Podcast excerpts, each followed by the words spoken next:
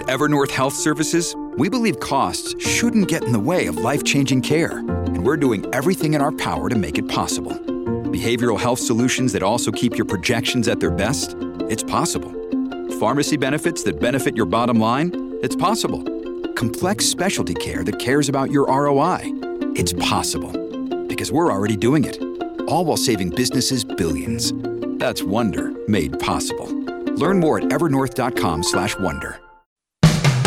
Today on Something You Should Know, when you have an aha moment, how likely is it that it's actually a good idea or the correct answer?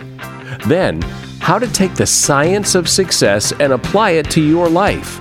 For example, is it really true it's not what you know, but who you know that counts?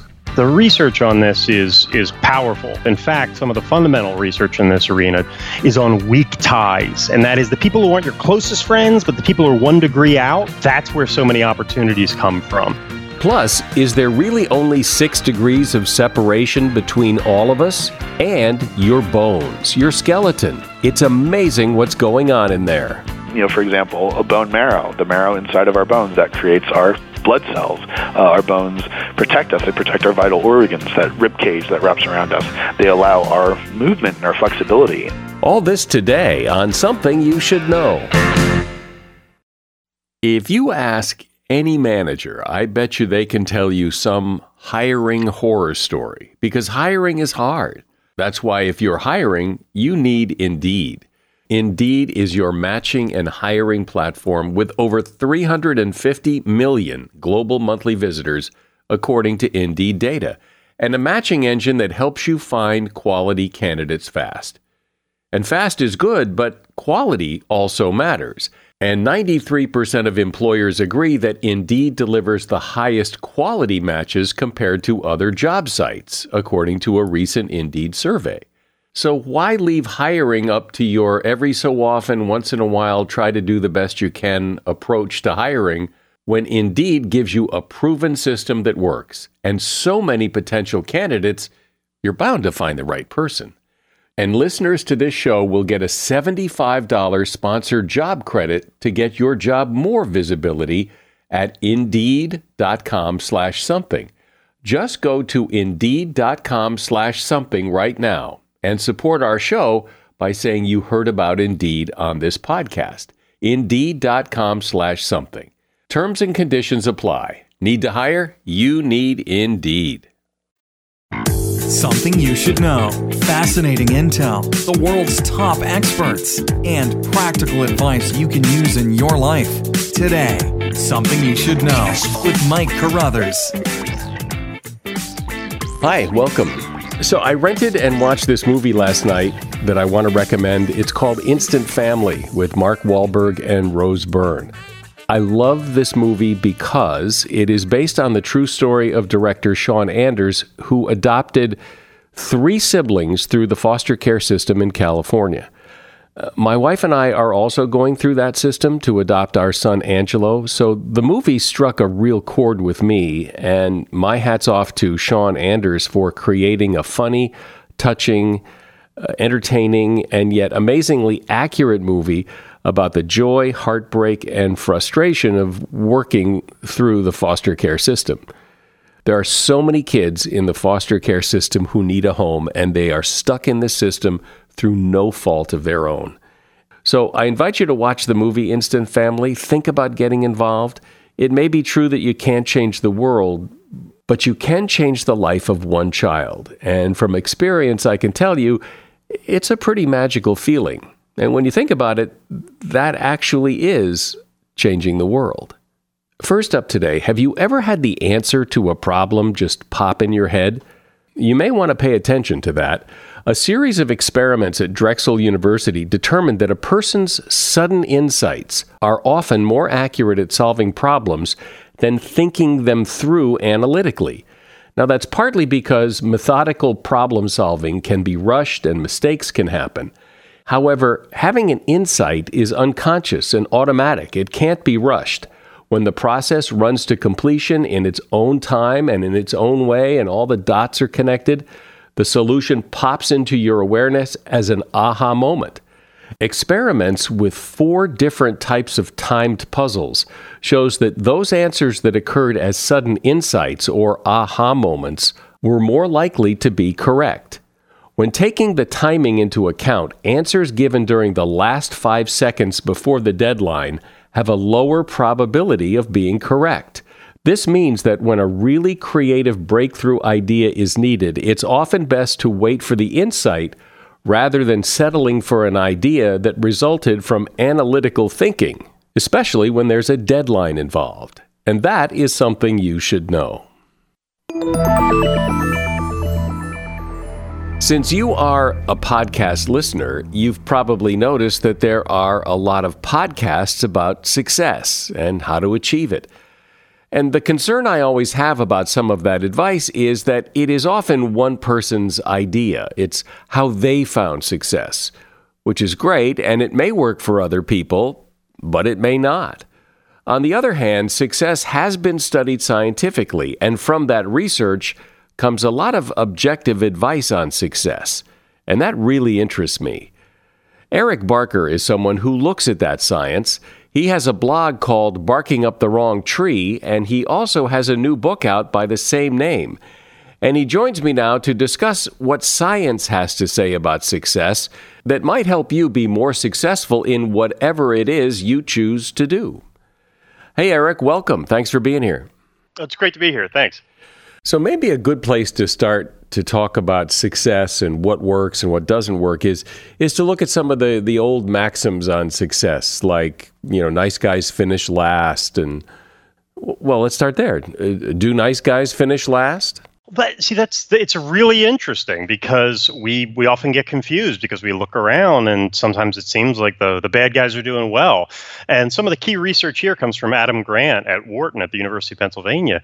And Adam's a very nice guy himself. And when he first looked at the data, he saw a lot of good guys ending up at the bottom of success metrics. And this was very sad for Adam until he looked at the complete results. And what he realized was the results were bimodal. In other words, there was a split.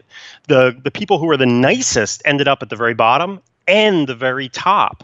And so what he realized is it's something that intuitively I think we all grasp, and that is that some people are so nice that they become martyrs, you know, and they get exploited, they get taken advantage of, and other people are super nice, everybody loves them, everybody wants to help them, and they do great.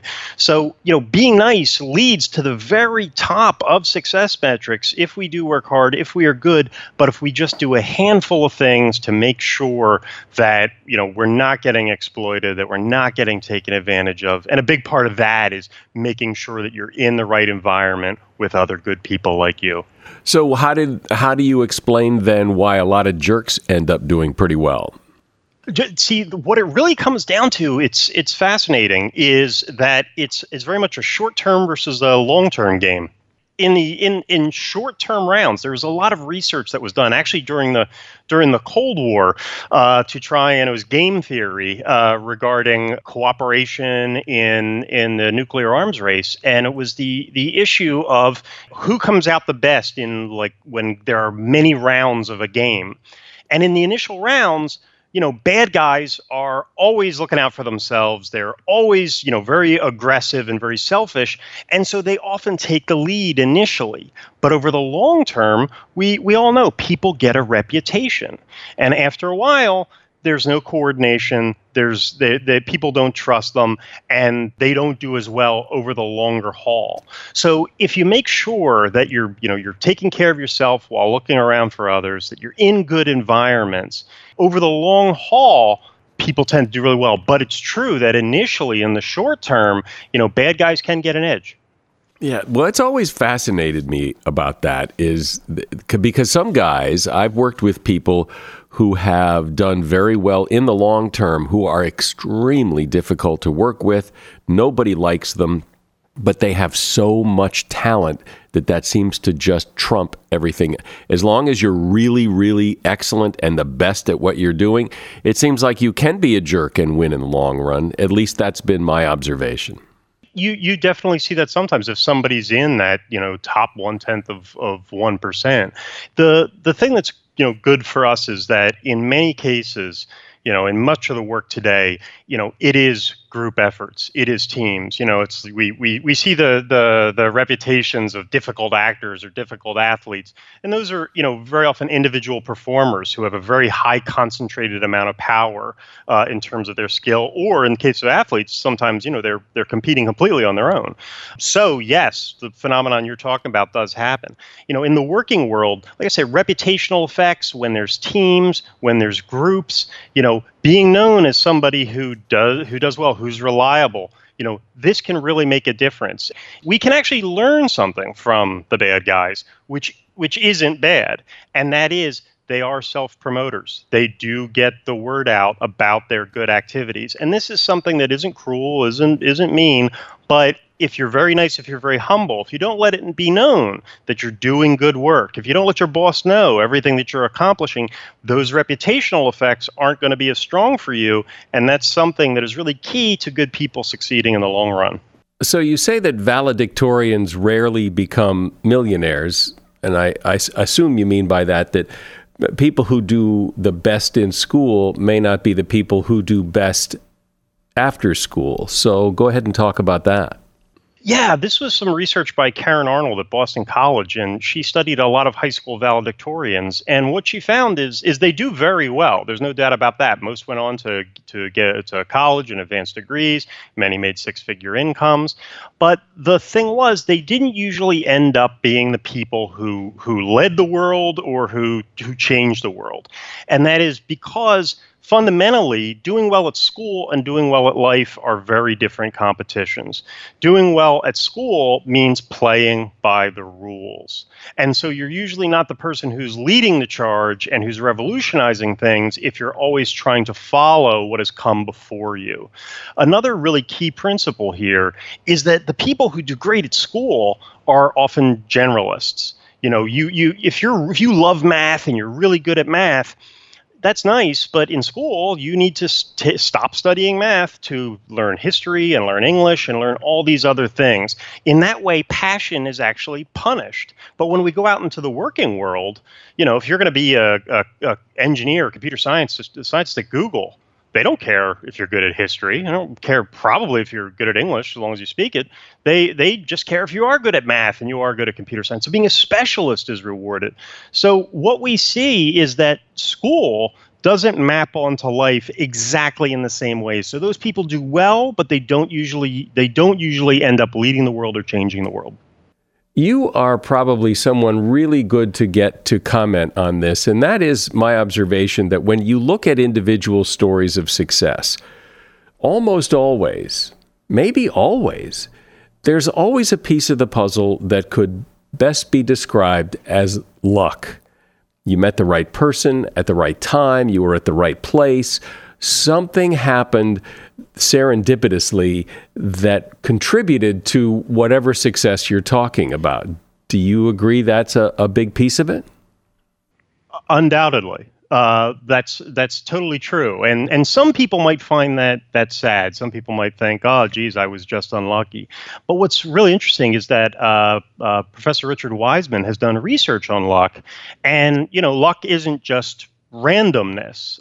There are things you can do to be more lucky. He found that there were many things that people who stumbled upon serendipitous opportunities had in common. Often these people were more extroverted. These people scored higher on openness to experience. These people were very good at finding the silver lining in negative situations. So there are things you can do to increase your luck by basically it's about opening up. It's about doing more things. If you do very few things, the same things every day, if you don't leave the house, you're not going to be exposed to a lot of new opportunities. So luck is definitely critical in success, but luck is something that we can actually increase. And is probably worth trying to do. Undoubtedly. Peter Sims wrote an excellent book called Little Bets that talks about some of the research and the examples in terms of people who tried more things. And what we see is that by just giving things a shot, not overly committing too much time, energy, or resources. But by giving more things a shot, you meet new people, you hear about new opportunities, you open up the possibility for more good things to happen to you. This is really critical, and we've seen this level of success. This is how Pixar works. This is how top comedians work. They don't just randomly try things. They test jokes to see what works, and then you see the filtered version of what they're done with.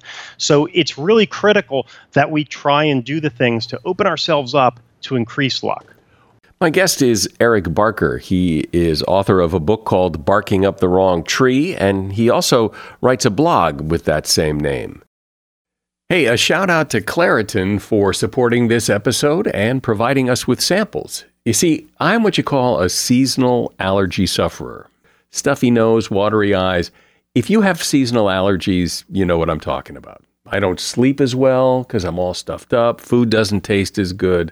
Luckily, though, for those of us who live with the symptoms of allergies, we can live Claritin Clear with Claritin D. Now, I know people with allergies who just, they just live with it. And, well, that's a strategy. But why? If there's relief, why not try it? Claritin D is designed for serious allergy sufferers. Claritin D has two powerful ingredients in just one pill that relieve your allergy symptoms and decongest your nose so you can breathe better. Everyone in my house who has allergies takes Claritin D. Ready to live as if you don't have allergies? It's time to live Claritin Clear. Fast and powerful relief is just a quick trip away.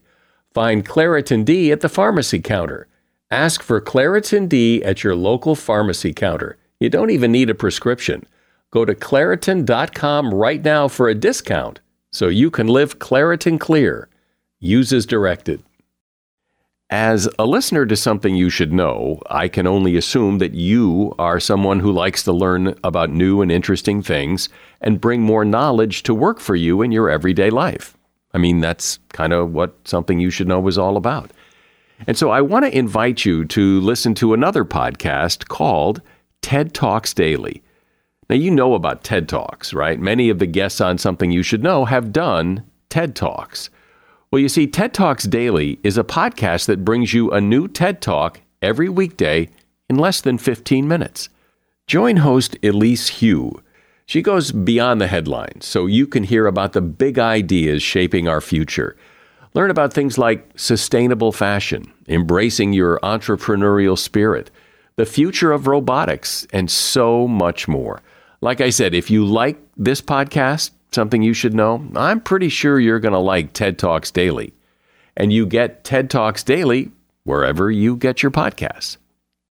So, Eric, in almost every discussion about personal success will come the subject of confidence, that you have to exude confidence. You have to appear confident because people like people who are confident. But you have a different opinion. Confidence is really interesting because, many of the issues on success that we talk about, there is a discussion, there's a back and forth. You could with confidence, you don't see too many books on how to be less confident, or, there's not another side to that. But what we often see when we look at the research is what you said is absolutely true. Confidence really impresses people. In fact, one study showed that people will actually choose the more confident person, the more confident candidate, over a person who has a better track record, which on the surface is, shocking that you would pick a stockbroker who's more confident than somebody who's actually made more money. So yes, confidence has huge effects on other people. The only problem is that confidence also leads to a lot of potentially negative things, in the sense of we can become arrogant. We can also, people can dislike us because we're too confident. By the same token, confidence often ends up becoming illusory. We're not seeing the world realistically, which can negatively affect our performance. But on the flip side, low confidence actually also translates into, there's a more positive spin on it, humility. We're more willing to learn. We're more willing to listen. We don't offend people. So both high confidence and low confidence have strengths and weaknesses. But it turns out what the research is showing is actually beneficial is to actually reject the confidence paradigm and to try something that's called self-compassion. which is basically to look at things realistic, and rather than lying to yourself about how great you are, to just be ready to forgive yourself, to realize you can fail. You're seeing the world clearly, you're doing your best, and you realize that you're human, you're fallible, and you're going to forgive yourself. This, in research by Kristen Neff at University of Texas at Austin, shows it has all positives of self-confidence without those negatives like arrogance. Well, that's interesting.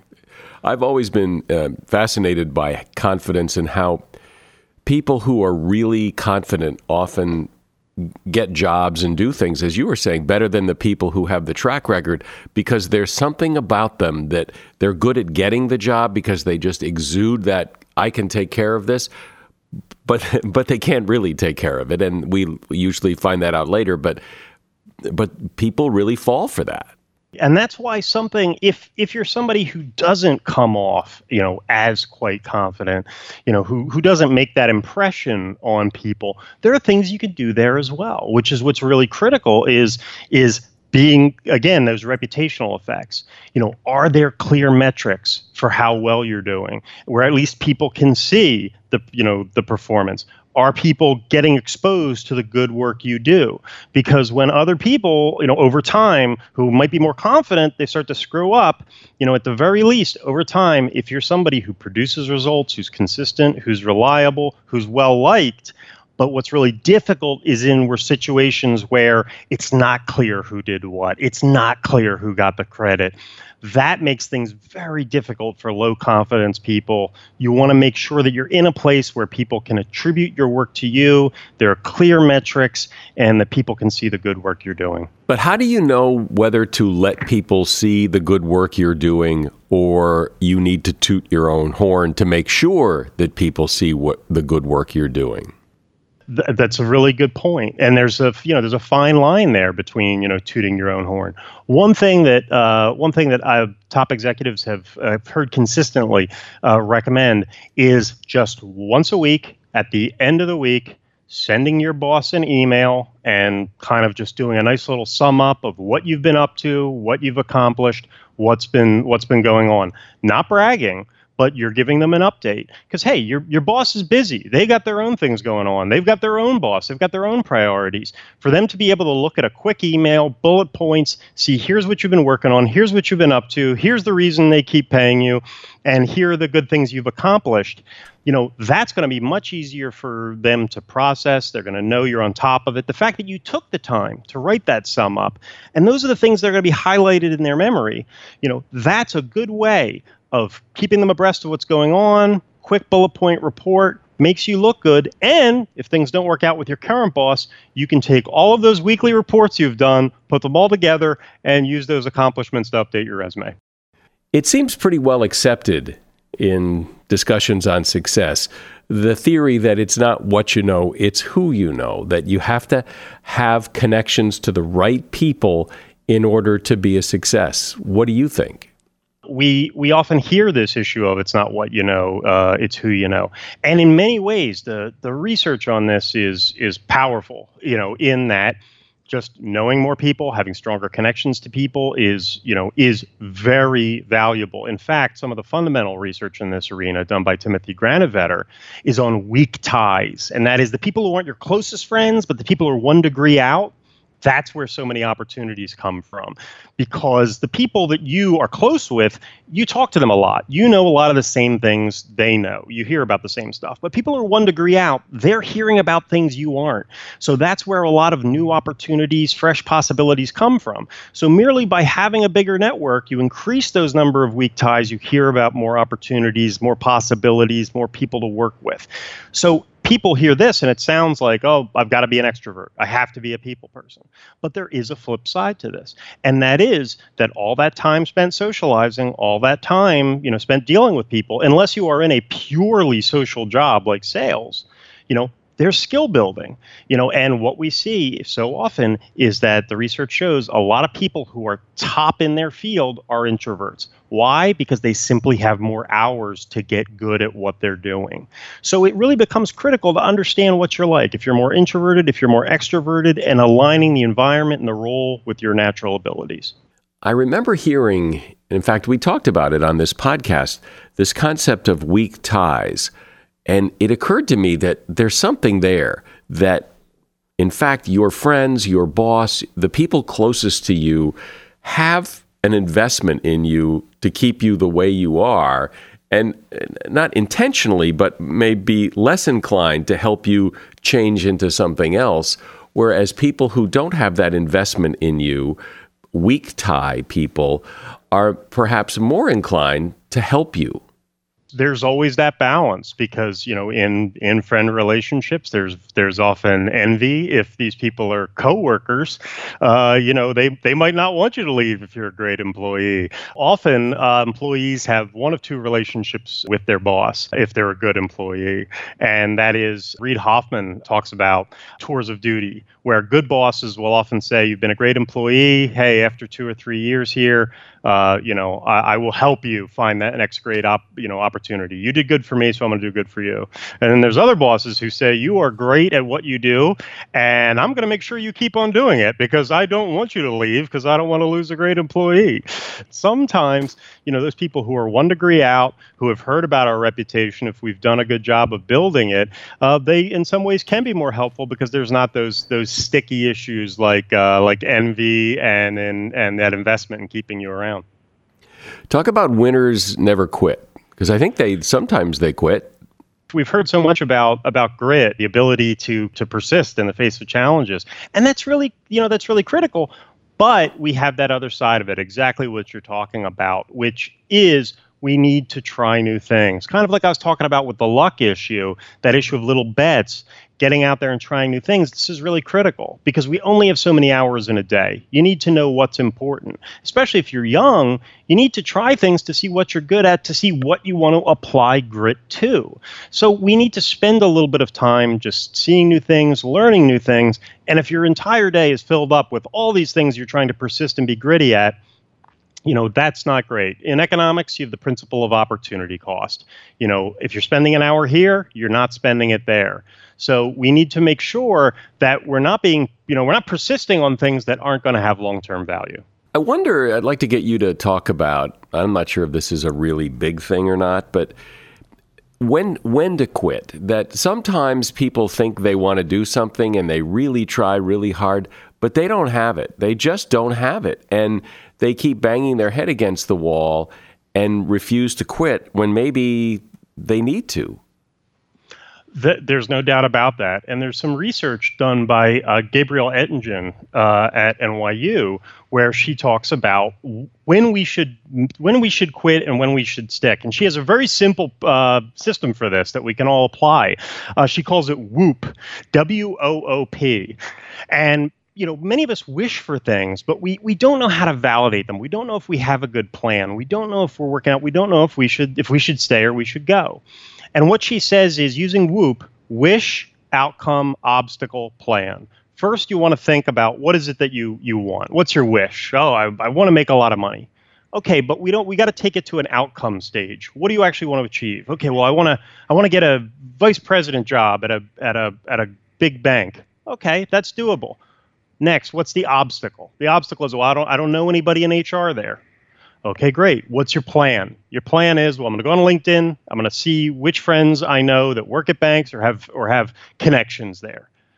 What Ettingen found is that not only did this help people take things from the wish stage to actually something executable, but how the people felt after they did this little exercise was very indicative of if their plans were realistic and likely to work out. If people went through those 4 steps and they felt good, the plan was often realistic. It often worked out. If they felt negative, if it felt like, oh, you know, I can't achieve this, then that was the thing where they should really think about, is this goal realistic or do I need a new or different plan? And of course, the trick is to take that research, to take that advice that you've uncovered and apply that to your own career and your own life path of success. But what you've said really does help bring it more in focus, and I appreciate that. Eric Barker has been my guest. He writes the blog, Barking Up the Wrong Tree, and his book is called Barking Up the Wrong Tree, and you will find a link to it in the show notes at Amazon. Thank you, Eric. Oh, thanks so much. It was really great talking to you. There is something you're using right now. Without it, you couldn't function. You would just be a blob of goo. And yet you rarely think about it. It's your bones, your skeleton, and it is a marvel of nature. Brian Switek is a writer who's written several books. His latest is called Skeleton Keys: The Secret Life of Bone. Hey, Brian, welcome. Oh, thanks for having me on. So let's start with the fundamentals. How many bones do we have? What do they do? What are they made of? Let's start there. Okay, we have about 206 bones in an adult skeleton, but that's variable. Not only if you happen to lose a limb or something, you're obviously going to have less bones, but also because there are bones like these tiny bones called sesamoids, or it means seed bones that grow in tendons. And some people have them on the underside of a finger or toe, and other people don't. There are bones called Wormian bones that are basically skull bones that don't fuse with the rest of their neighboring skull bones and are extra. So, 206 is more or less the count in an adult human skeleton. And what bone does, it really is a multifunctional tissue. It's a system, as much as your skin or your muscle or your nervous system is. For example, a bone marrow, the marrow inside of our bones, that creates our blood cells. Our bones protect us. They protect our vital organs, that rib cage that wraps around us. They allow our movement and our flexibility. The fact that we have a shoulder blade that's at our back rather than to our side. The fact that we have bones in our lower arm that allow us to put our hands palm down or palm up. That's really opened up a lot of possibilities. Everything from the way that we construct or make things like stone tools to baseball to the way that I type. Is all determined by the shape of our skeleton. So it's not just sort of the static stuff that's just there and is kind of pulled around by our soft tissues. It's really this integrated and very important system.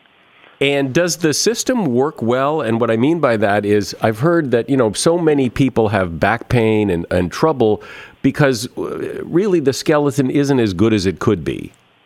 Yeah, the human skeleton is absolutely ridiculous. If you asked, an engineer or a designer to make an efficient looking, organism, they probably give you something that's a bit more quadrupedal, something closer to a dog or a cat or something like that. The fact that we stand upright and all the pains associated from that is really, something handed down to us from our past history, from when our ancestors used to live in the trees and then they came down onto the ground, around about, 3.5 million years ago. So we're left with, an upper body that became adapted to clambering around and swinging around in the trees, and a lower body that became adapted to walking upright on the ground. And a lot of our, pains, and even the fact that we can dislocate our shoulders relatively easily because they're not really anchored in to the rest of our skeletons by very much other than the muscles and the soft tissues.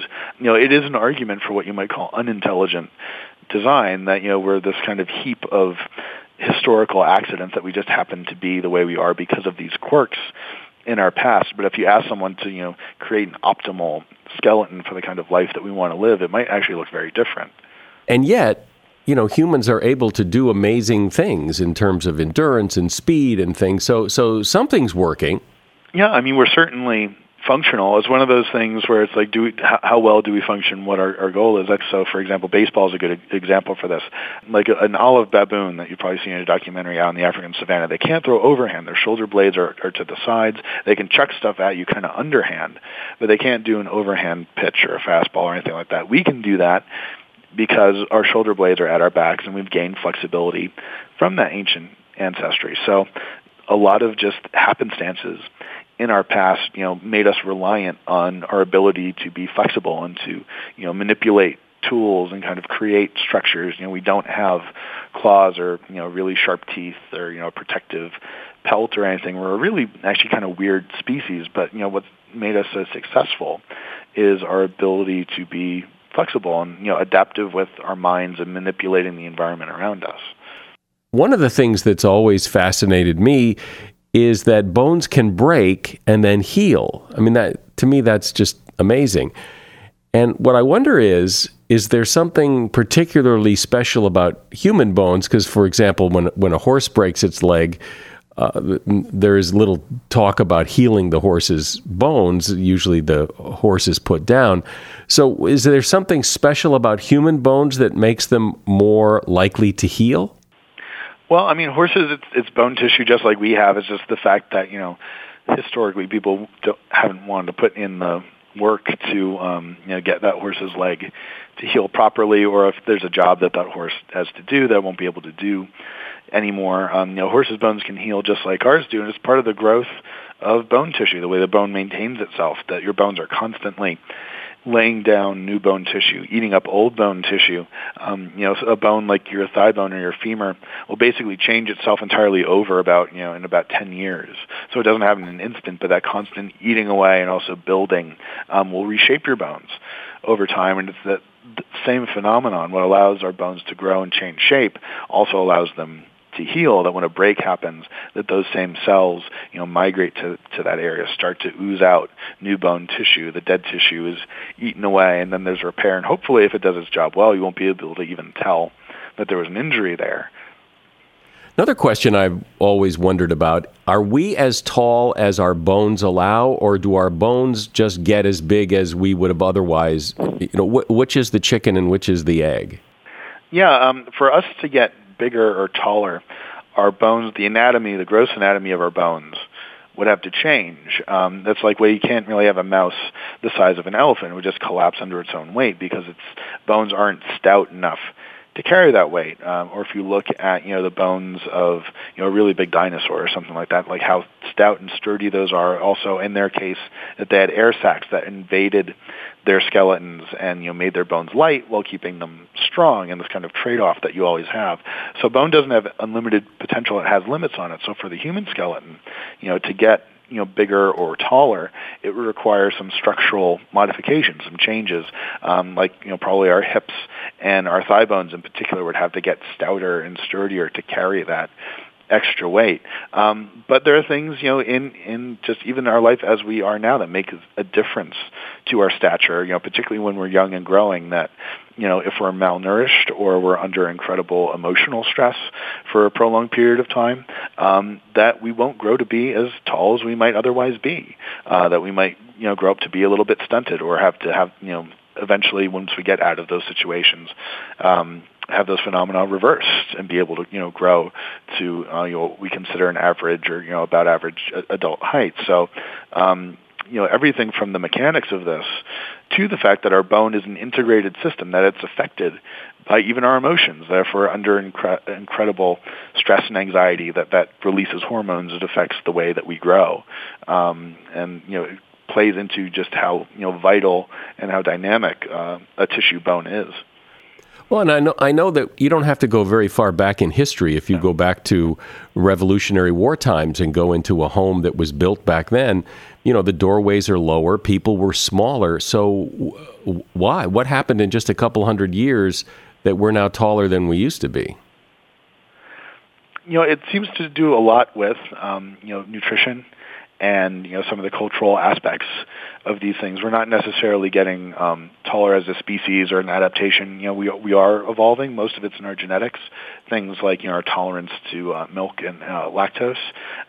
It's not really been detected in the skeleton just yet. If anything, since the invention of agriculture and people have lived in settled societies rather than being hunter-gatherers or, being more active, that the density of our bones has actually decreased, that, it looks like almost like a form of osteoporosis where it's easier to lose bone tissue and to break our bones because we're not as active as we used to be because bone responds to exercise and it becomes more dense and more sturdy.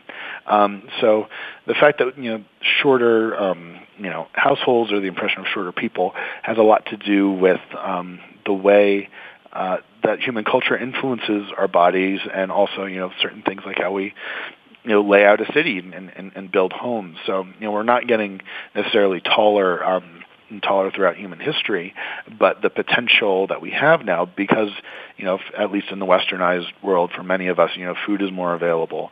We have better, care during childhood. It allows us to reach different biological potentials that were always there. It's just they might have been unrealized for one reason or another. Are teeth bones? They're part of our skeleton, but teeth are not bone the same way that like a rib is bone. So teeth have an outer coating of a mineralized, hard tissue called enamel, and there's dentin underneath that that's a little bit softer.